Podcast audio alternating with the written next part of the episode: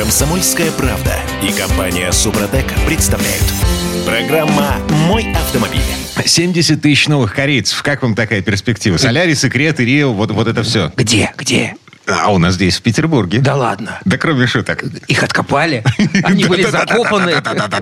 Вот, это складские запасы. А, а, Короче говоря, Hyundai на прошлой неделе объявил о том, что они продают э, петербургский завод. Даже все заводы. За все 10, за производственные. 10 тысяч рублей. Да, и за эти 10 тысяч рублей они продают еще и машинокомплекты, скопившиеся на складах. Та-дам! Ну, к слову сказать, что это ведь уже известный факт это был. Ну, вот Мы же об этом говорили. Теперь вот вроде как подтверждается перспектива, и есть э, некоторые варианты развития э, истории этих будущих машинокомплектов. Э, В смысле, нынешних машинокомплектов, будущих машин. Короче, всем доброе утро. Пока мы не запутались, э, я Дмитрий Делинский. Я Кирилл Манжула. Олег Осипов из Москвы у нас. Олег, доброе утро. Доброе утро. Доброе утро, всем привет. «Форсаж дня».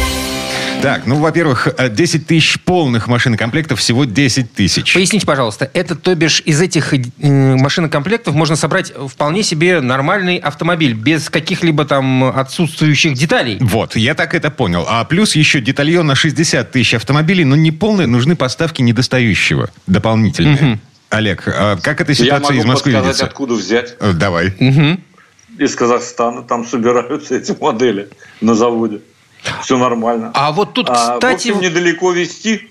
а тут, кстати, как это- вопрос. мне вообще нравится, как обнаруживаются такие э, архивные раскопки какие-то, так сказать, исследования. И вот обнаружилось вдруг 10 тысяч, а потом 70 тысяч. Нифига себе, скажу я. А, То есть ехать недалеко, в принципе. а, вопрос, который у Кирилла созрел. Да, у меня созрел вопрос. Если мы будем что бы то ни было просить э, у наших э, друзей из Казахстана, они имеют на это право? Вторичные санкции, за которых Hyundai Да. ушел Ведь, из нашей страны. Ну, там э, идет поставка в тем же казахским производителям э, четко регламентировано. То есть мы вам поставляем такое-то количество деталей, вы выпускаете такое-то количество автомобилей под это количество деталей. Что бы то ни было нас в сторону продать, по-моему, у них нет возможности. Есть другой вариант. а, Напрямую из Китая. Э, По-моему, только, только вот такой вариант. Ну да, и причем назвать автомобиль не э, Крета, допустим, а ГАК э, 85 или какая-то еще там аббревиатура. Э, будет китайский автомобиль. Они вместе работают э, с тем же Hyundai в Китае совершенно с удовольствием. Не, да погоди. можно, конечно. Это весь вопрос Не, в том, э, есть- как обойти санкции. Вот Есть, все. есть вера в то, что сейчас у нас на рынке в ближайшем будущем появятся вот эти самые 70 тысяч новых автомобилей. Корейцев. Корейцев, новых да. корейцев. Да, новых коре- подчеркиваю. А, м, Я бы, я бы очень хотел надеяться, что это так и будет. Э, Вот как бы там ни было, в обход санкций, как угодно. Но мне, как потребителю, важно, чтобы у нас было разнообразие, а не только китайское э, засилие. Хотя, собственно говоря, и то, что будет э, на заводе Hyundai, это тоже, в общем, из Китая главным образом будет поставляться. Это когда закончатся машинокомплекты, скопившиеся на складах. Если с этими машинокомплектами что-то все-таки соберутся делать. Две недели работы, на самом деле, в хорошем режиме. Глава Минпромторга Денис Мантуров на прошлой неделе говорил, что вопрос о скорейшем перезапуске производства машин на заводе Hyundai э, в Петербурге уже прорабатывается совместными усилиями нового собственника и, цитирую, индустриальных партнеров. Индустриальные партнеры. Что бы это, это ни значило. Это у нас... А мы их назвали уже с вами. Да, э, АвтоВАЗ же у нас тут э, партнерился индустриально с э, концерном ФАВ э, в попытке производить здесь на Ниссане в Петербурге Схлопнулся этот как проект, это- как насколько я этот понимаю. ФАВ Бестюн 77. Ну, в общем, на прошлой неделе Слушайте, эта машина пропала из каталогов АвтоВАЗа на сайте. Слушайте, я вам должен сказать, вот это вот э, странное представление о том, что на линии, которая подстроена под сборку определенных моделей, можно выпускать, выпускать хоть что, Ам. хоть черта лысого, это совершенно не так. Олег, Э, если, да. если, если ты привозишь э, машину со снятыми колесами, То тебе си- Нет, силь- послушай, сильная навороченная линия не нужна. да, Мы тебе пофигу, что там, как это настраивается. не об этом, а о производственных линиях, которые есть у завода Hyundai в Питере, как они есть и в Москве. Да, и в Москве сейчас эти линии, которые оставил Рено, они не работают и не могут работать. Москвич собирается на других линиях, по-другому, э, по другой технологии, потому что та технология, она вместе с Рено и ушла. Вот это надо себе представлять. Не бывает так, чтобы ты А- собирал любую машину на линии, которые предназначены для других моделей. А вот тут, кстати, недоработка. Надо создать такую линию. Ну, Уже давно я, пора. Я не возражаю, но, но как бы ну да, нужно платформу изобрести, а каждая платформа стоит миллиард долларов, так, на всякий случай. А можно изобрести такую окончательную и бесповоротную платформу, всеобъемлющую платформу, универсальную платформу? Да, раз и навсегда. Можно. АвтоВАЗ показывает опыт. А, кстати, У него да. Нива выходит полвека. Ничего, все нормально. Ладно, Нива узкоспециализированный автомобиль. У них э, платформа, которая сейчас э, э, одевается в Гранту, вот. Это, эта платформа, э, это восьмерочная платформа. Из начала 80-х годов. Ну, конечно. А еще есть у нас такие прецеденты, допустим, э, в Ульяновске. Там собирается буханка знаменитая. Еще один Кстати, есть. узкоспециализированный автомобиль. Они, кстати, а- обновляют. Они п- Патриот обновили. Они... э, Да и буханку они тоже обновили, они лестницу Нет, ну, пришпандорили. конечно, а Патриот вообще это новая машина, можно сказать. м. Э, Совершенно другое поколение. Это не какой-нибудь там козлик. Ладно, на- 469 Давайте еще пару цифр для того, чтобы мы с вами понимали, в каком э, мире мы засыпаем в этом году, да, и проснемся в следующем. Значит, э, к февралю 2022 года в России действовал 21 крупный автозавод. Э, 10 из них принадлежали э, автопроизводителям из стран, которые потом были признаны недружественными. И на сегодня э, только половина из этих э, двух десятков автозаводов э, еще что-то производит. Ну, а шевелится. что тебя в, этой, в этих цифрах удивляет? Я удивлен, что еще что-то шевелится. А меня удивляет то, что ни один из китайских автоконцернов не купил в нашей стране ничего. Ни одной производственной площадки. При том, что объем продаж 60%. 60% рынка э, российского занимают китайцы. Ну вот. Но это импортные китайцы. А Их- зачем Их им- привозят из-за а границы. зачем им Почему париться? 60? 80 уже, по-моему. Во- А зачем им париться? Они ввозят э, готовые автомобили э, со своей маржой. И зачем им вот, э, огород-то городить, если покупают? Слушайте, это, это мы уже все проходили э, в пресловутых 90-х, да, вот ровно в «Москвиче», когда там устраивались линии. Дело в том, что построить завод в чистом поле дешевле, чем переоборудовать то, что уже есть. Это закон, так сказать, это давно в автомобилестроении известно. Потому что вам надо не просто, так сказать, там э, какие-то цехи, которые, так сказать, их надо освободить от производственных линий, при, подготовить под новые производственные линии и установить их. Это дешевле просто в поле построить. Да, и с учетом, заново. с учетом того, что значительная часть этих производственных линий у нас находится э, с обременением, ну, что типа опцион на выкуп, обратный выкуп в течение двух-пяти лет. Типа А приходит вот старый хозяин и говорит, а вы кто дорогу?» вообще, что вы здесь делаете, идите нафиг. Вот вам 10 тысяч рублей валить. Слушайте, ну это мы же сами такой опцион устроили. Никто же не заставлял. Но в принципе это логично, потому что в таком случае остается у нас надежда, что вернутся нормальные производители и будет конкуренция на рынке, и автомобили в итоге для нас с вами станут доступнее. Вот, собственно, о чем идет речь. И на- это хорошее дело с опционами. Слушай, насчет доступности. А, У нас три минуты до конца этой четверти часа. И э, удивительный факт. А, «Москвич-6» продается в автосалонах ниже РРЦ. То есть дилеры эм, э, э, наступили на горло собственной песни? Так не покупают ведь. Э, Нет, ну правильно, потому что дилерам надо платить за хранение, так сказать. У них тоже, так сказать, деньги щелкают. А там еще есть нераспроданные машины с начала прошлого года, этого года. Ну, в общем, я их могу понять. И правильно, так и должно быть. А- Должны снижаться цены, потому что «Москвич» переоценен. А, Две, Джак, да. два, два миллиона шестьсот тысяч рублей. Э, Ну, это, это минималка Да, за «Москвич». До трех 6. миллионов э, доходит цена. Вот. И по, это по- да, это вот та версия, на которой я ездил, я рассказывал. Хорошая версия. Так, и по, Но- по факту э, в автосалонах сейчас можно найти предложение за 2,5 миллиона, на 100 тысяч дешевле. э, э, И еще база? требуйте Да. резину, комплект. Резину дают. Когда покупаете за два с половиной, берите резину. Мужики резину дают, побежали. Да, между прочим, тоже хорошая опция. Это правильно, потому что потом дилер отобьет эти скидочные деньги на обслуживание. Это всегда так было. Он предложить может одновременно кучу еще продуктов, и люди ведутся на это дело. Это, собственно говоря, иногда это полезная история. А, Там и в том числе какие-то финансовые документы, и обслуживание там э, более длительные гарантии и так далее, и так далее.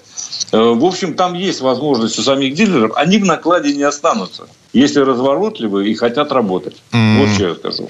Так, ну, в общем и целом, как бы смешно это не звучало в контексте объемов производства «Москвича», я напомню, 15 э, тысяч машин с начала этого года сошли с конвейера, 12 тысяч проданы, вот. А, кризис перепроизводства на «Москвиче». Да, при нехватке автомобилей в России в целом. Нормально. Да. Так, а, а, я закольцую эту историю. Вот.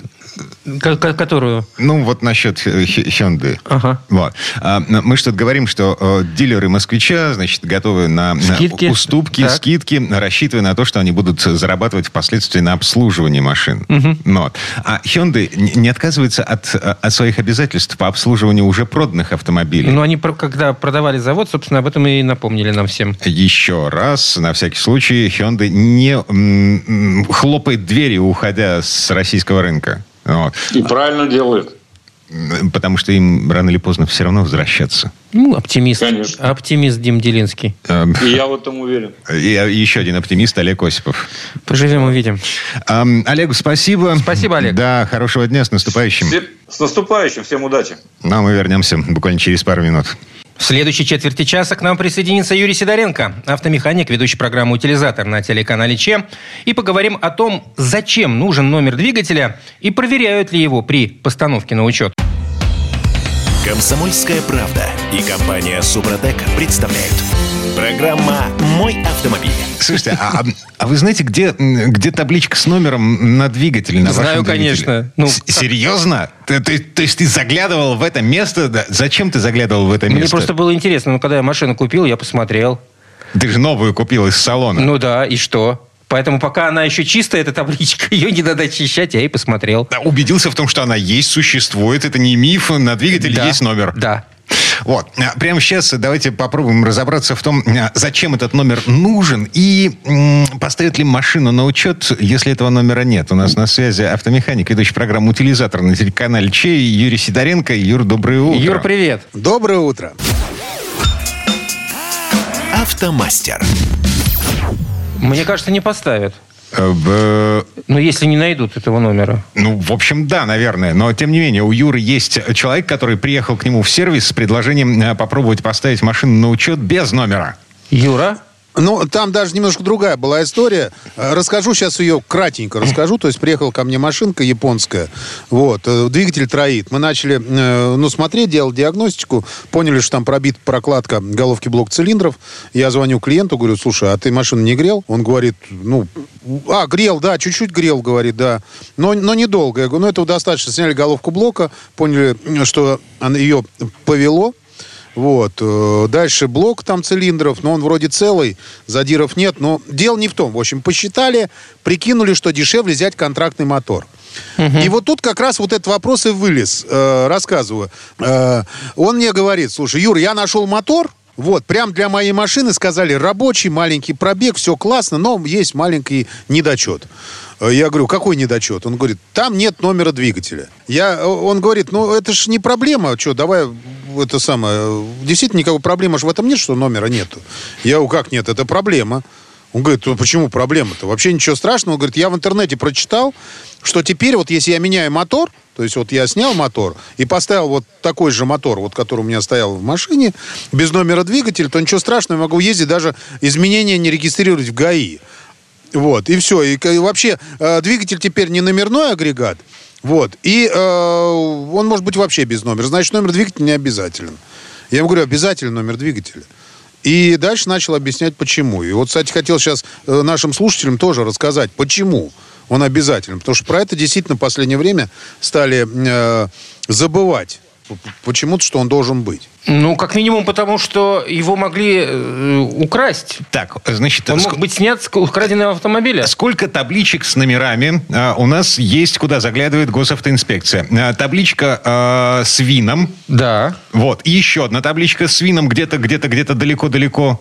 Ну вот. И э, э, на кузове бывает, э, на некоторых машинах не бывает, на некоторых машинах. Еще раз, это был вопрос или что это? Да, да, это был вопрос. На кузове бывает табличка с вином или вин?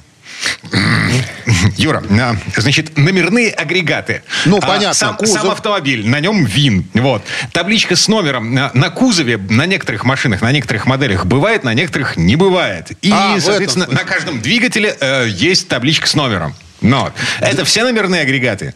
Ну, Или шасси еще еще? бывают. Нет, шасси бывают А, номерные. Например, вот у меня на УАЗе, у меня как раз кузов без номера, а шасси с номером. Хотя там с кузовом там целая история, поэтому это, это тема для отдельного эфира. Ладно, э, бывают шасси еще с номером. Дальше на кузовах бывает несколько номеров выбито. То есть в разных местах. Это нормальная история. Причем помимо таблички, вот как ты сказал, табличка с вином, там еще номер должен быть выбит. То есть прямо на кузове. И эту панель с ней ничего нельзя сделать, даже желательно ее не красить. Мы когда красим кузов полностью, мы заклеиваем э, э, табличку, и там остается родной цвет. Вот так вот делаем. Вот, и на, на, на двигателе тоже обязательно должен быть номер, но сейчас, по идее, эту штуку упразднили. То есть теперь ты можешь поставить э, на учет машину, и даже никто, ну, даже инспектор, он может не смотреть номер Так, двигателя. секунду, так ты тебе противоречишь тогда. Ты же вначале сказал, Сказал, что... нет, что нельзя поставить на учет без номера. Секундочку, я не так сказал. Я сказал, что можно даже не ставить, если ты, например, поменял мотор. А, Вот. То есть это, это ты можешь ездить с другим номером двигателя. Никакой инспектор не полезет смотреть номер двигателя по дороге. Когда, потом, когда ты решишь уже продать эту машину, тогда, естественно, инспектор, он может и смотреть, может не смотреть. Но при, при перерегистрации, то есть в любом случае инспектор смотрит на номер двигателя. Если он есть, то есть все, все с ним в порядке, он э, его сверяет с документами в ПТСе, потому что вписывается номер двигателя. В СТСе, как вы заметили, там уже нет номера двигателя, а в ПТСе он есть. И в электронном ПТСе тоже он есть. Там стоит модель и номер двигателя. Причем это две разных строчечки. Вот. И э, он сверяет, и если у тебя не совпадает номер, он не задает вопрос, где ты взял этот мотор. Он просто его пробивает по своим базам и просто записывает другой номер, и все. Проблем никаких с этим нету. Вот, но... А в, то- а в том случае, если номера нет, он... э, он Че, он не ставит машину на учет без... А вот, вот, вот начинается самое интересное, Дим.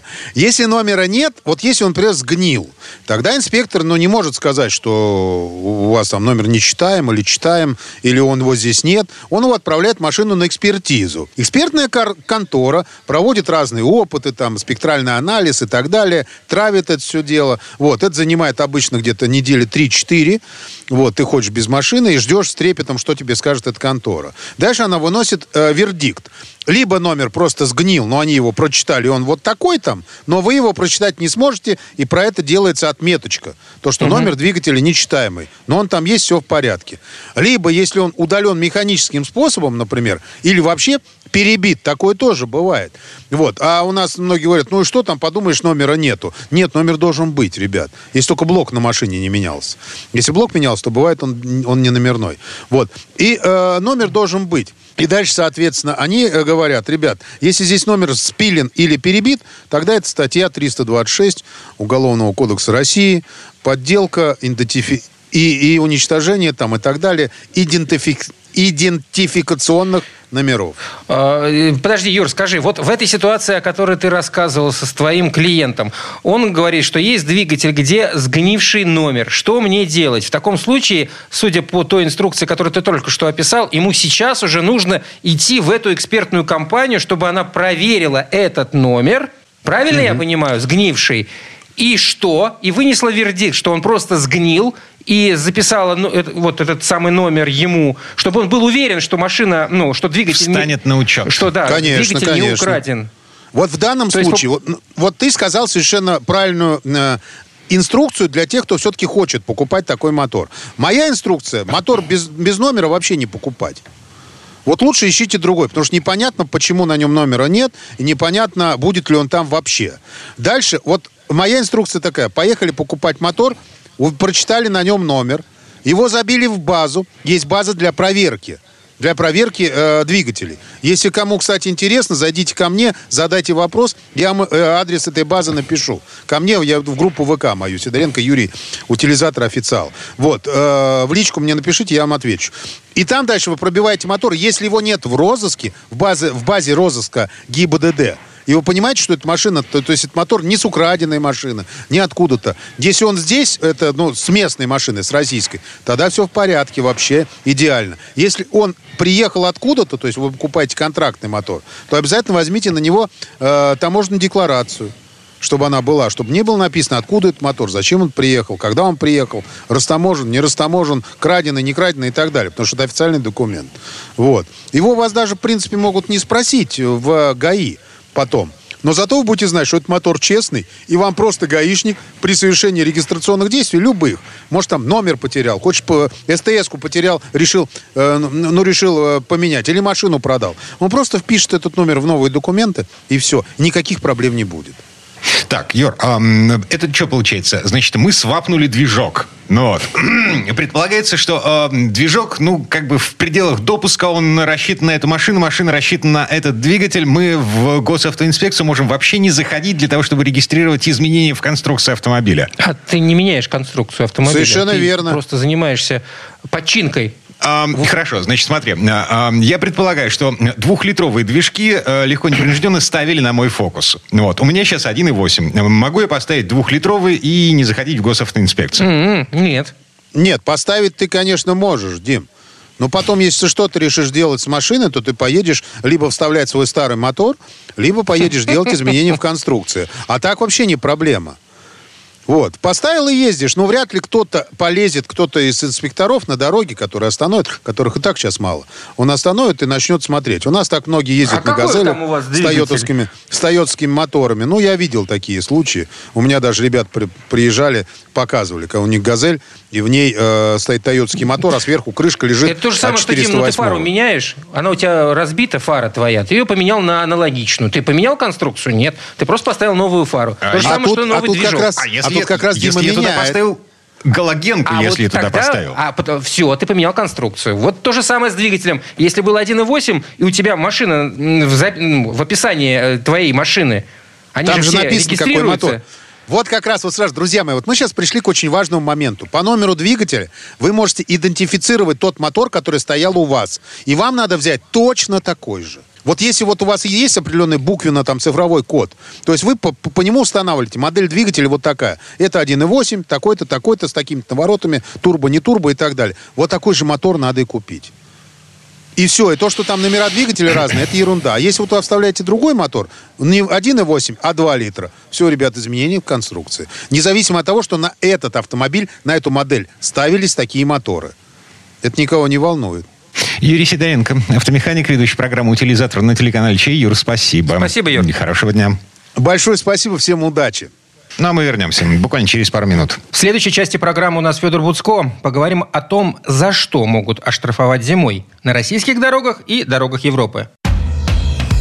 Комсомольская правда и компания Супротек представляют. Программа «Мой автомобиль». А знаете ли вы, что в Европе есть особая категория водительских дорожных штрафов? Нет. Штраф, штрафы, которые выписывают зимой. То есть специальные зимние штрафы. Специальные. Вот у нас с этого года, с этой зимы есть штраф за использование летней резины. Которого, который не, не, не взимается. Ну, просто потому что э, вот так Но неважно, сложилось. но он есть. Он Ага. есть, да. Вот. А, в Европе? Не мы одни такие, да. А что в Европе, вот с этим вопросом к Федору Буцко. Федь Буцко. Доброе утро. Доброе Доброе утро. Дорожные истории. Ну что, а, там тоже... А, да, я совершенно точно знаю, что а, в Финляндии и в другие скандинавские страны запрещен въезд зимой на нешипованной резине. Есть такое. На нешипованный. На, На, не- на- на- на летней только, Дим. На летней резине. На летней резине. на летней возможно. На летней резине, да, на, ле- на летней резине, конечно, запрещен. Но вообще во многих странах Европы э, теперь появилось вот это обязательное э, обяза- обязательство водителей ездить э, на зимней резине. Там она, правда, везде по-разному как-то оформлена. То есть у кого-то календарно написано, ну там с октября там, по, по, по март, например.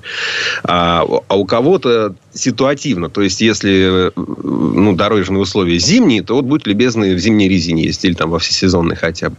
А, и это, в общем, как-то... Я, я не до конца разобрался, как это выглядит. Ну, собственно, нам в ближайшее время на своих машинах в Европу вряд ли предстоит ехать. В общем, суть, суть такая, что в Европе почти везде запрет на прогрев автомобиля, да, то есть нельзя его просто так запустить, и за это штраф разные в разных местах, там от города зависит. Это может быть 50 евро, 100 евро, может быть и больше.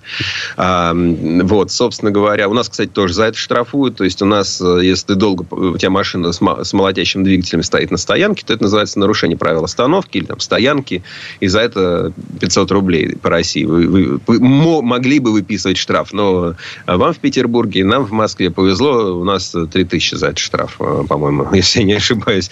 Э, поэтому э, у нас тоже такой зимний штраф бывает. Это, и, кстати, все... не важно, кстати, да, да, если кто-то думает, что у... я к машине вообще не подходил, а просто у меня, значит, предпусковой там или подогреватель или дистанционный запуск скорее сработал, то это тоже подштрафное дело. Неважно, каким образом вы запустили двигатель, поворотом ключа, нажатием кнопки или вообще с брелка или с телефона, штраф для всех.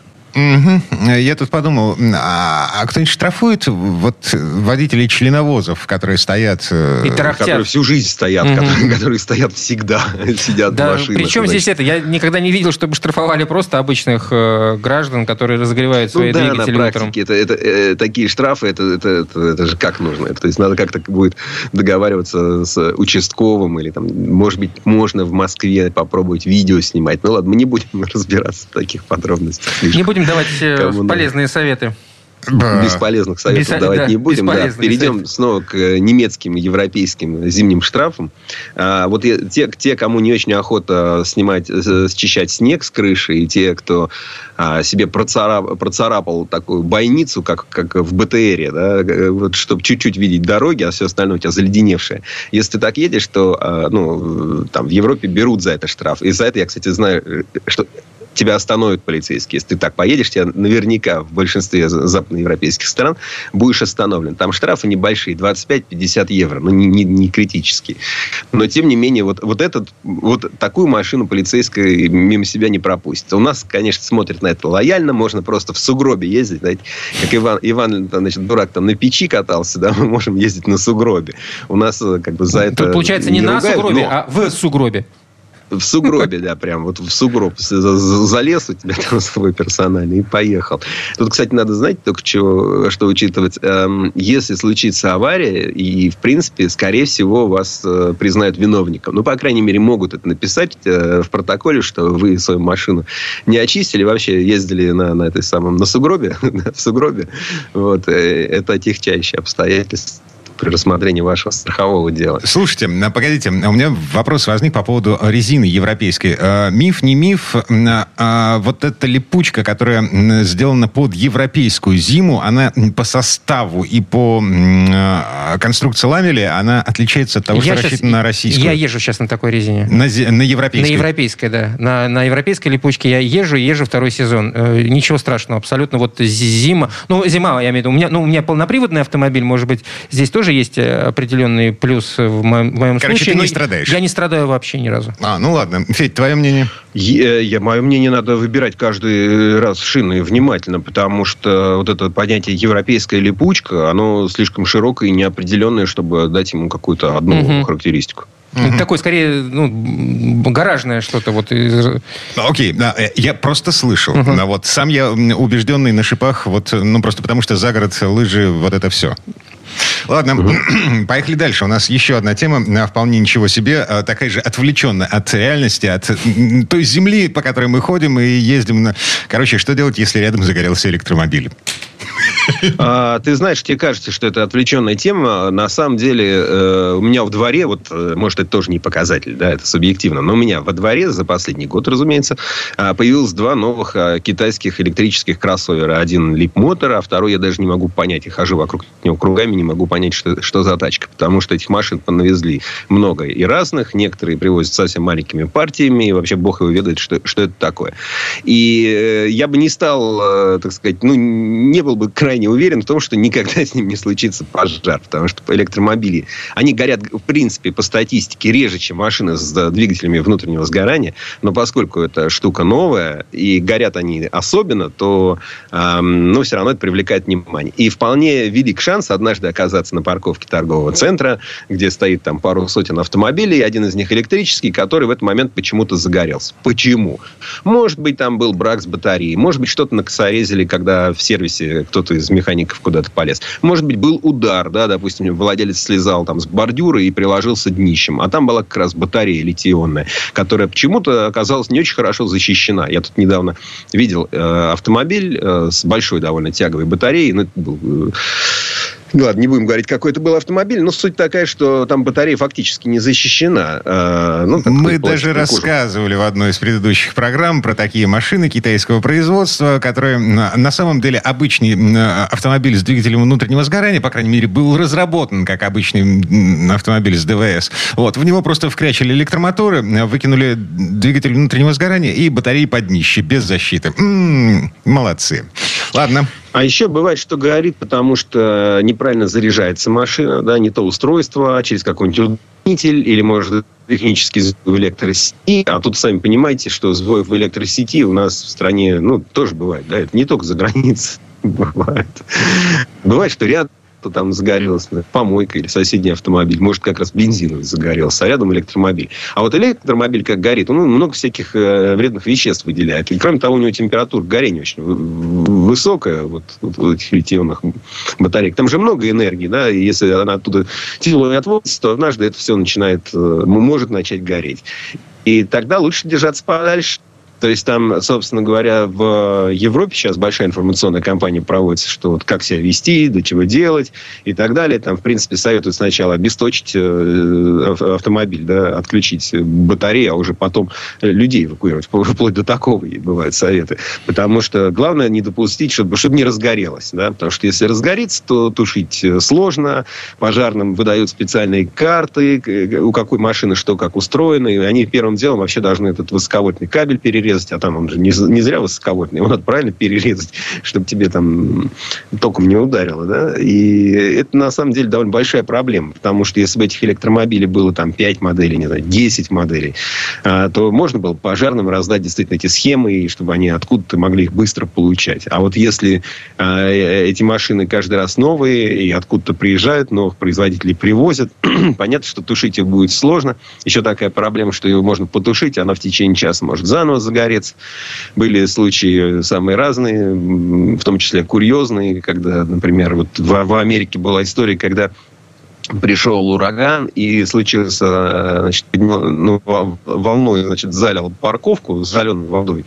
А, заливал, заливал, заливал. Потом вода отступила. И когда она отступила, там стоявшие много электромобилей, стоявшие рядом, они все дружно загорелись. Вот. То есть они сначала утонули, чтобы потом сгореть. пропитались ну, нужным. Вот, с, с, да, поэтому на самом деле, если вы видите, что горит электромобиль, вы, вы опознали, что это электромобиль, а, то лучше держаться подальше, потому что вот в этих вот э, неприятных э, дымах оттуда исходящих, там какая-то вреднейшая кислота сгорает, и, в общем, ну, можно потом получить большие проблемы со здоровьем. Ну так, на всякий случай, эм, есть разные мнения, на всякий случай есть разные мнения по поводу того, что делать с горящей обычной машиной. Э, допустим, из-под капота идет дым, вот, мы понимаем, что э, это не просто так, там что-то горит, вот. Надо поднимать капот, чтобы засовывать туда огнетушитель, или не надо поднимать капот, чтобы засовывать туда огнетушитель? А почему не надо туда поднимать? Ты хочешь сказать, что там не создать э, тягу. тягу? А, Слушай, там такая проблема тоже есть. Была история, когда Тесла отбрехивалась от очередного пожара и сказал, что все проблемы были от того, что пожарные, мол, понаделали в кузове дырок, обеспечили туда приток воздуха, и из-за этого так сильно горело. Угу. Ну, на самом деле, другое объяснение. Э, когда под капотом что-то происходит, ну, ты его поднимаешь, и легко непринужденно вот все то пламя и весь тот горячий воздух тебе в лицо прилетит. Да, ты так отшатываешься в сторону, а после этого два месяца следующие твои знакомые тебя не узнают, потому что у тебя сгорела не только челка, а еще и брови с ресницами, и твое лицо изменилось до неузнаваемости. Я, я общался с таким человеком. Будем надеяться, что кара сия нас не постигнет. Короче, мы предупредили. Горящая машина не повод для того, чтобы подходить к ней близко. Мы не медведь Конечно. из того анекдота. Пусть горят огоньки на елочках. Это Федор Буцко. Спасибо, Федь. Давай, хорошего дня. Пока-пока. Всего доброго. А мы вернемся буквально через пару минут. В следующей части программы у нас журналист и летописец мирового автопрома Александр Пикуленко. Послушаем историю о том, как братья Додж автомобили делали. Комсомольская правда и компания Супротек представляют. Программа «Мой автомобиль». Это мы вернулись в студию радио «Комсомольская правда». Я Дмитрий Делинский. Я Кирилл Манжула. И в этой четверти часа у нас традиционная история от Александра Пикуленко. Много-много лет тому назад, в 1899 году, два брата, Джон и Гораций Додж, занялись конструированием и продажей велосипедов. Но через некоторое время они поняли, что на велосипедах не заработаешь, и занялись сборкой автомобильных двигателей. В 1903 году на талантливых братьев обратил внимание президент уже известного на тот момент автомобильного концерна Генри Форд. Он заключил с доджами договор о сотрудничестве по производству двигателей для новых автомобилей. За время сотрудничества с Фордом братья познакомились со всеми технологическими новинками того времени на рынке производства автомобилей и, оказавшись достаточно подготовленными к работе в этом бизнесе, э, Эм, придумали что-то свое. И летом 1914 года эти люди основали компанию под названием Dodge Brothers Incorporated. Слово Сан Санычу. Предыстория. Братья Джон и Хорас Додж, которым было суждено стать одними из богатейших людей Америки, появились на свет в очень небогатой семье. Их отец Дэниел Додж держал маленькую литейную мастерскую и едва сводил концы с концами. Возможно, именно крайняя нужда так сплотила ребятишек. Несмотря на четырехлетнюю разницу в возрасте, Доджи были неразлучны, словно близнецы.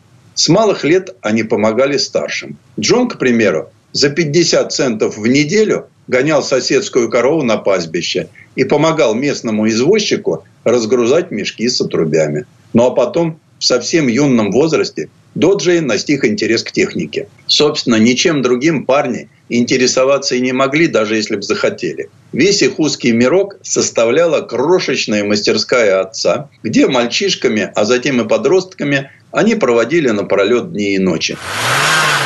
В 1891 братья из родного городка Найлс что на границе Мичигана и Индианы, перебрались в Детройт. С работой здесь было получше. Поначалу доджи устроились в Morphia Engine Company, занимающейся производством и ремонтом паровых машин. Причем всего за полгода на новом месте от разнорабочего Джон дорос до бригадира. Мерфи Engine братья проработали около четырех лет, набравшись практического опыта в производстве и ремонте самой разнообразной техники. Затем они перебрались в соседнюю Канаду, получив место токарей в компании Canadian Typograph. Здесь дела пошли еще быстрее. Джон вскоре получил должность начальника смены, а Хорас надо сказать, что из двух братьев он был более одаренным в техническом плане. Зато Джон с лихвой компенсировал некоторое отставание предпринимательской жилкой. Изобрел и запатентовал конструкцию колесной втулки, не боящейся попадания грязи. Это стало отправной точкой. Джон отыскал инвестора, детройтского промышленника Фреда Эванса, и на его деньги в арендованной мастерской братья построили свое первое транспортное средство. Нет, пока еще не автомобиль, а всего лишь велосипед. Джон и Хорас наладили производство двухколесной модели Evans Dodge. На стыке веков она пользовалась неплохим спросом. Конце XIX века велосипедные мастерские в Америке открывались сотнями. И сотнями же закрывались. Двухколесный бизнес активно концентрировался в руках крупных игроков. И четко осознав, что на выпуске велосипедов разбогатеть не получится, Доджи в 1901 вернулись в Детройт. После продажи своего велосипедного предприятия у них завелся небольшой капиталец. На него-то они и основали небольшой бизнес по производству комплектующих. Шесть токарей, шестеро подмастерьев, плюс сами Джон и Хорас. Днем они вкалывали бок о бок со своими рабочими, выполняя самые разнообразные заказы. От мелкого ремонта до сборки двигателей. А по вечерам становились белыми воротничками. Джон вел бухгалтерию, Орос придумал новые конструкции. Братьям, надо признать, очень повезло с заказчиками. Одним из первых клиентов семейной фирмы стал Ренсом Элли Олдс собственной персоной. Основатель Oldsmobile и создатель первого массового автомобиля в Америке заказывал у братьев одноцилиндровые моторы для своего Cover Dash, а затем и двухскоростные трансмиссии. Один только этот контракт принес молодой компании все, о чем можно было мечтать. Деньги, известность, репутацию. Но на горизонте появился еще более крупный, как оказалось, клиент. Некий Генри Форд. Доджи стали партнерами Ford Motor Company буквально со дня основания фирмы в 1903. Моторы, трансмиссии, а затем и мосты, носившие клеймо братьев Додж, стояли на всех первых Фордах, начиная с модели А и заканчивая легендарном T. Уже в 1904 Джон стал одним из пяти директоров Ford Motor Company. В это время пришлось увеличить коллектив семейного, в общем-то, предприятия до 150 человек. В этот момент не все пошло гладко. Из-за непривычки к столь крупным объемам порой возникала никому не нужная спешка, а ведь где суета, там и брак. Но очень быстро все удалось наладить. А тут и дела у Генри Форда пошли в гору. И немалая заслуга была в этом именно братьев Додж. Они стали самыми крупными поставщиками агрегатов и других комплектующих для автомобилей Ford. В 1906 в пригороде Детройта Хамтрамке братья начали строительство колоссального по тогдашним понятиям автоагрегатного завода. Он должен был полностью обеспечить бесперебойную поставку множества деталей для Форда Т. Именно благодаря запуску этого завода Форд смог стать в 1910-м самым крупным автопроизводителем в мире. Непонятно, какая между этими незаурядными людьми пробежала черная кошка. Но когда вдруг Джон Додж заявил, да, Генри Форд наш друг, но из этого не следует, что мы всю жизнь должны обитать у него в жилетном кармане. И в 1914 году братья решили самостоятельно производить автомобили. Ведь в автомобильных кругах Америки того времени репутация Доджи была на высоте. Еще никто не видел их первый автомобиль, а количество желающих продавать его побило все мыслимые им рекорды. Братья получили предложение о сотрудничестве более чем от 22 тысяч дилеров со всей страны. Испортить такое начало могла лишь откровенно провальная машина. Но Доджи слишком долго были причастны к успеху главного автомобиля Америки – Форду Т, чтобы допустить промах. Братья прекрасно знали о всех плюсах и минусах жестянки Лизи. Поэтому с концепцией первой самостоятельной модели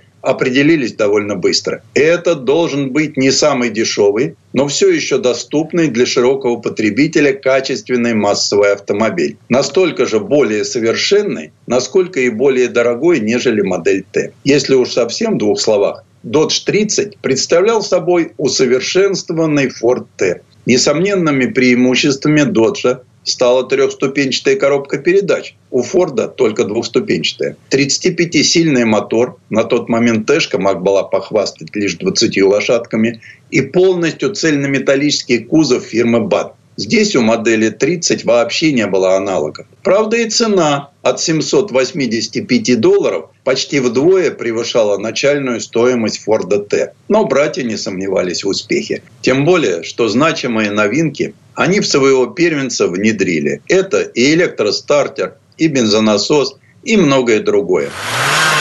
Как и ожидалось, легковые доджи отличались добротностью и надежностью. Слово «надежный» на долгие годы стала главной темой рекламной кампании фирмы. Большое количество моделей 30 попали на службу в армию, завоевав там репутацию неубиваемых машин. В 1917-м братья добавили в производственную программу легкий грузовик. А еще через два года продажи перевалили за 100 тысяч. И, казалось бы, ничего не предвещало беды. В первых числах нового 1920 года Хорос отправился на Нью-Йоркское автошоу и подхватил грипп. Болезнь перетекла в воспаление легких и стремительно прогрессировала. Лучшие врачи разводили руками. В то время испанка была действительно очень и очень опасна. Но Хорос все-таки выздоровел. Возможно, благодаря поддержке брата, который буквально не отходил от его кровати. Вот только дело обернулось еще хуже. Теперь грипп скрутил уже самого Джона. И 14 января в возрасте 55 лет он, не приходя в сознание, умер. Хорос, абсолютно опустошенный потерей самого близкого человека, сразу потерял интерес к жизни. Он протянет меньше года и скончается в декабре того же трагичного для Доджей 1920 -го. Одна из крупнейших в Штатах автомобильных компаний по наследству перешла под контроль вдов Джона и Хороса. В 1925 они продали ДОТ специалистам по финансовым инвестициям. Те, в свою очередь, провозившись с компаниями еще пару лет, осознали, что производство автомобилей – бизнес несколько более сложный, нежели банковские махинации. И уступили фирму Уолтеру Крайслеру, ударными темпами строившему собственную автоимперию. Предыстория. Сан Саныч, спасибо. Это был Александр Пикуленко, летописец мировой автомобильной индустрии. И у нас на этом все на сегодня. Дмитрий Делинский. Кирилл Манжула. Берегите себя. Программа «Мой автомобиль».